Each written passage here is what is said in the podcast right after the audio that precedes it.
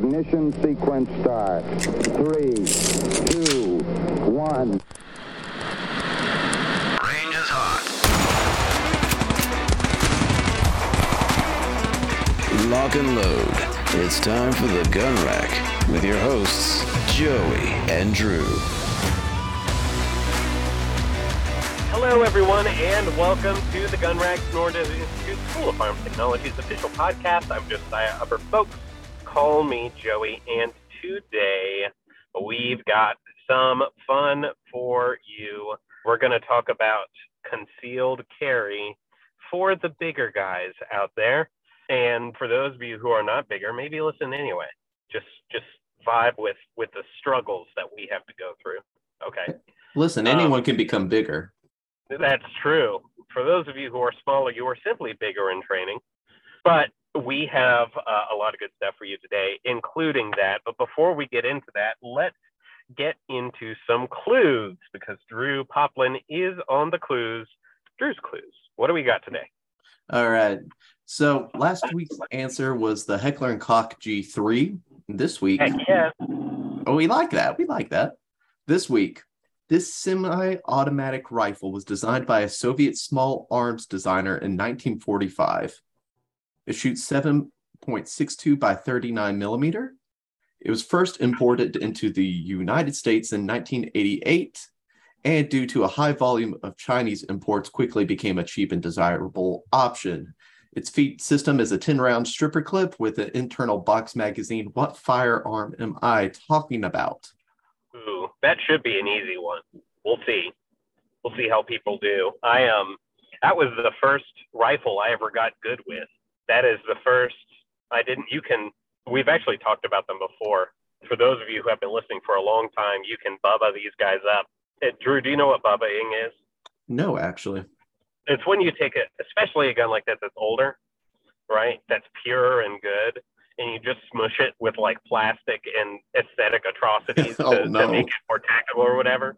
So you could take the Archangel variant is pretty good, but you could take like a Mosin Nagant, for example, and you could swap it up with some, you know, really crappy plastic chassis and all this other. You just take this, um, or you could stick a, a rear sight optic Picatinny mount on it, which I have done to one. God forgive me. And those are those aren't the worst of all of them. The examples with the Mosin Nagant aren't as bad as they can get. This firearm, which I'm pretty proud of having gotten pretty quick because I cannot see the answers at the moment, um, is responsible for some of the worst bubbas you'll ever see. And that in itself is kind of a hint. This one has a rep for that. But I also owned the uh, civilian version of the G3 back in the day, or its derivative. That is a gun I'll never own again. Really? Um, yeah. So they have the the derivative. You get the nice derivative, which is a PTR, and then Century Arms has the CETME 308. They import that, and the CETME is famous for lack of quality in its imports. Um, I have heard that that quality uh, has increased of late, but I'm not going to darken its doorways again. I think I picked up a CETME for 650 bucks and it never functioned once. And I sent it back to Century Arms and they fixed it and sent it back and it broke again. I never got a chance to fire a single round out of it.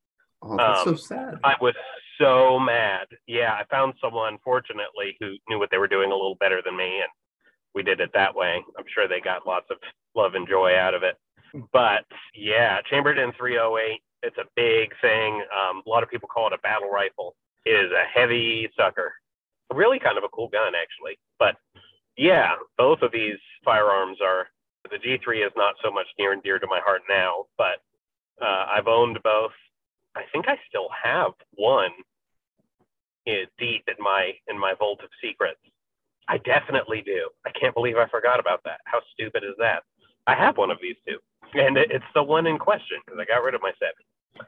Anyway, uh, before we hop into concealed carry for fat people, as we depart Drew's clues, let's talk a little bit about Sonoran Desert Institute.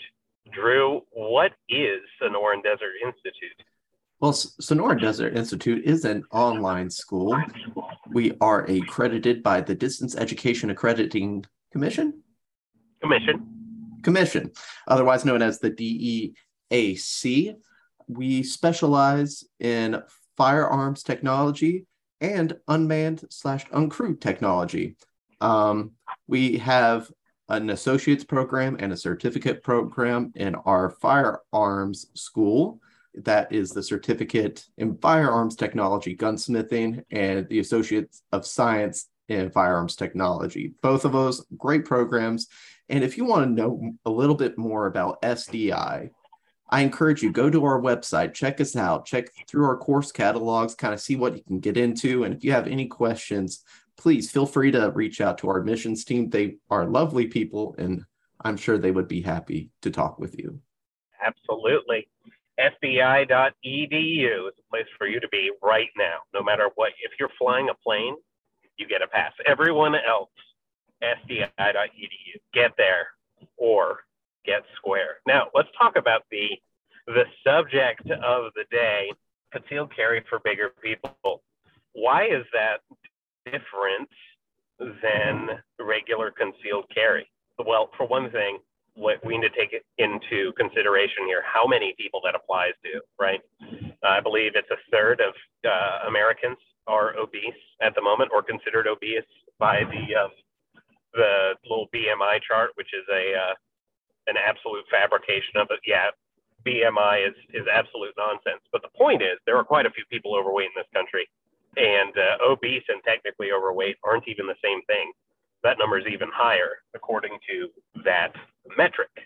And everybody carries differently according to the particular needs of their body, where things can hide, just like the same same reason certain guns feel better in other people's hands or or worse in certain people's hands the way that you carry a firearm is going to be tough too. Um, there are two particular categories that I'm thinking of in this case, but there are all sorts of different ways we can go into this. There is something I'll tell you guys as a as an overweight person uh, when we initially conceptualized this episode, which was uh, quite a few months ago now. I've lost 40 pounds since then with with trumpet and fanfare, but I'm still heavy which tells you how uh, how bad things were there for a minute. But the point is, I've done I've I conceal carry, I conceal carry a lot, and I've concealed carried uh, at different weights throughout my life. Now I'm you know I would probably not consider myself obese, but still overweight.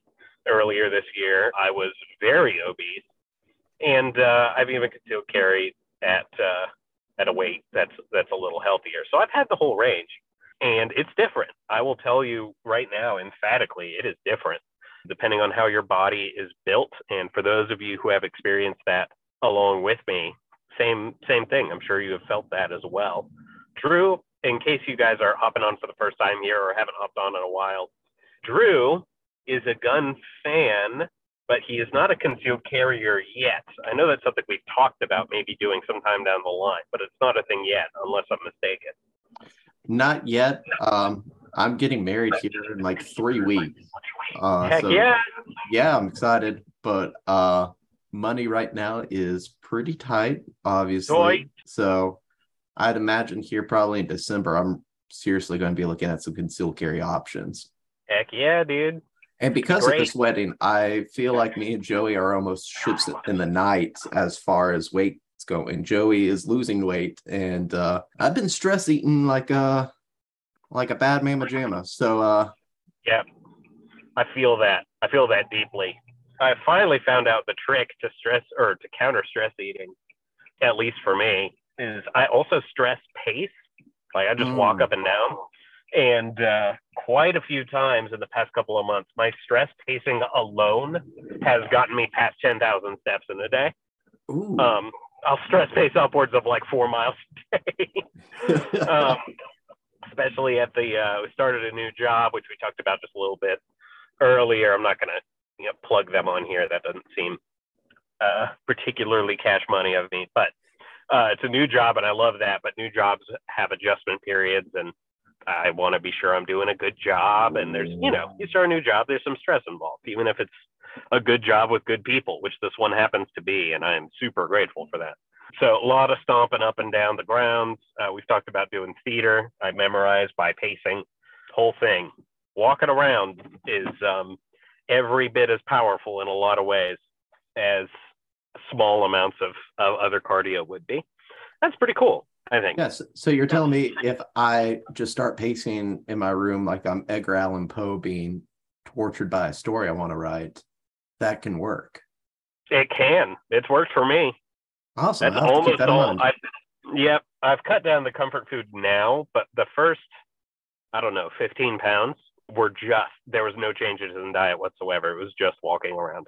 But anyway, there are all sorts of different kind of modes of carrying. We've talked about different positions before inside the waistband, outside the waistband, all of which have individual merits, some of which are recommended for people that are a little bigger, some of which are a little more difficult. To be weirdly personal on the podcast, at my heaviest weight, I was 276 pounds there are people in the world that were definitely heavier than I am, but there are uh, most of the world was significantly lighter than I am, especially at the height that I was or am. I'm about five nine, so I was hanging out about 85 pounds overweight. It's not a good look, but that's weirdly personal. But just to give you a concept of where we're at, you know, in terms of how things fit, uh, you can kind of recon- reconcile that with your frame and where you're at size wise. But there's a concept that I can't remember who it was. I was looking around on YouTube doing some research for this a while back, and this guy coined the term the 300th parallel. And the 300th parallel, as he put it, is the constricted waistline you have if you weigh more than 300 pounds, where your gut is hanging over it and your thighs are expanding under it, which makes it exceptionally difficult to conceal carry in that area. And as I just said, I didn't weigh quite that much so I don't quite have that, but I understand the like love handles make it hard to conceal carry on your side. They just mm. do, right? If they're low enough, they will push the grip or the handle out. I don't know why I keep saying grip.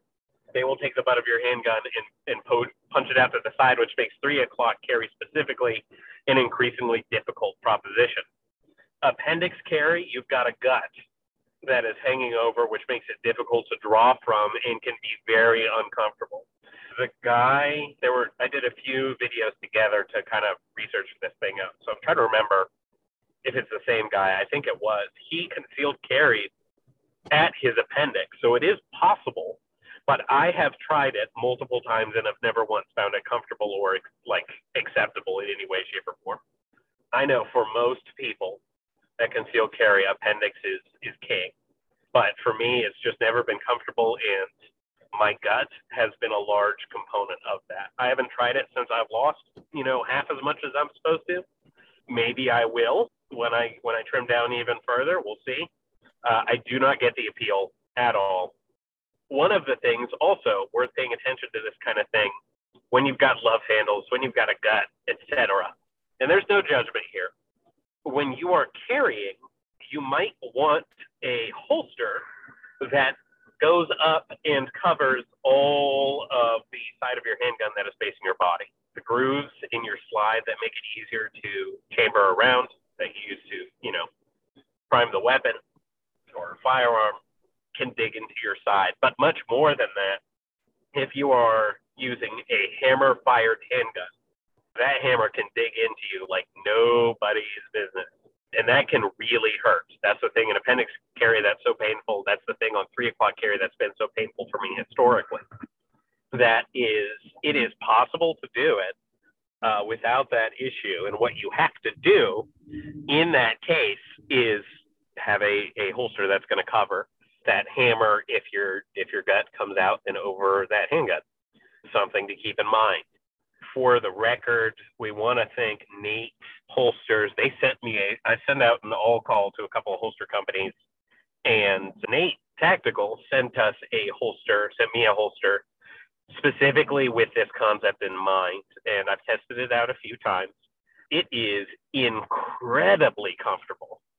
It is a very comfortable holster. It's got kind of a, I think it's a neoprene backing and then a plastic. I don't think it's even a Kydex uh, container uh, for the trigger guard and everything. Mm-hmm. But the thing that the that holster has that I have an issue with is um, you have to move the handle of the gun a little bit to get it to go. There's like a locking mechanism that you have to unlock to draw it. Mm-hmm. It is my under- having seen a lot of people do it. It is definitely something you can get used to. Uh, but I will say that mechanism and getting used to it, and I've tried quite a few times, has been what has prevented me from making that my daily holster. So it's on my to-do list to do that a little more.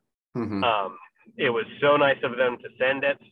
They have a lot of people that love them deeply out there. So a lot of pluses for N8 Tactical, but I do not wear it currently, and that is why. Uh, if I get to the point where I can do that regularly, I will update you guys, and I will be more than happy to plug them. I've known about them for a long time, and they also have, if you're not interested in that, they have a cloth trigger guard that you can purchase, and that's pretty normal for them. So you can do it sleeve there. It does cover your trigger guard still. I didn't. That was one of the things I could have asked for. I like a good Kydex or leather around it on principle, which is why I did not do it. But something to keep in mind if you're so interested. So that's my little N8 holster spiel. Yeah, that was very nice of them. Yeah, I thought so too. But anyway, that kind of eliminates three o'clock carry a lot for me.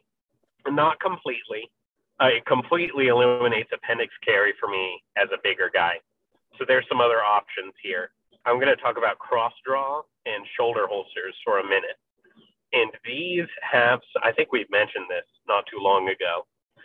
Your gut and the amount of, of excess body weight you carry in your chest can prohibit a smooth or timely draw in a cross draw position because essentially what you have to do is draw around your circumference your, of the front of your body to safely withdraw your firearm in both cases. So you have to go around your middle to get your firearm from a cross draw belt, and you have to go across your uh, chest to get it from a shoulder holster. If your arms are long, uh, not a, you know everybody's built different. If your arms are long, it matters less. If you're like me, my arms are a little short, but mostly proportional to my height, and I happen to be short. And you have a gut. I had to lose. It's it's practical now, and I'll tell you guys now that I am about 45 pounds overweight. Than it was. Uh, it was not at all practical when I was 85 pounds overweight. It was like I thought a shoulder holster was super cool, and then it was just like it was so difficult to draw. It was prohibitive, and all of this uh, talking about this to hundreds of people is incredibly embarrassing, but I think it's helpful, so we're sharing it. Those are things you want to keep in mind in this particular context.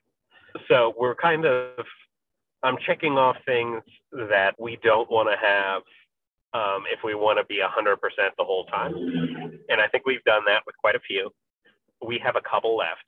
We've gotten rid of appendix carry, three o'clock carry, and cross draws. That leaves four and five o'clock carry, and then straight small of back carry. Straight small of back carry has a lot of detractors out there, and there are some legit reasons for that. If you try to sit with small of back, you will have a bad time long term. Like as someone with a bad back, you can really screw up. The the weight pressed into your spine is is a bad look. If you are walking around and you have small of back carry, things start to open up a little bit, a little bit more options there. So it is an option. I think the best option for my overweight concealed carry boys and girls out there, and once again, I said this before in this podcast, but no judgment to you. Four and five o'clock carry, I have found to be the most conducive to comfort, to concealability, and to expediency. You should be able to comfortably draw from your four or five o'clock. There's a reason it's popular with everyone, not just overweight people. It should be a little more comfortable if your uh, if your love handles aren't particularly large, and there's no judgment again if there are. You should be able to draw around them pretty comfortably, but it eliminates the complete pain that can be your straight smaller back. So that is my spiel on concealed carry in terms of positions. In terms of holsters, outside the waistband is almost always going to be more comfortable. But as we've mentioned before, outside the waistband is not as conducive to concealed carry. It just isn't, right? So if you can avoid the outside the waistband, if it's the only thing you can do and you need to wear layers to conceal carry, then that's what you got to do.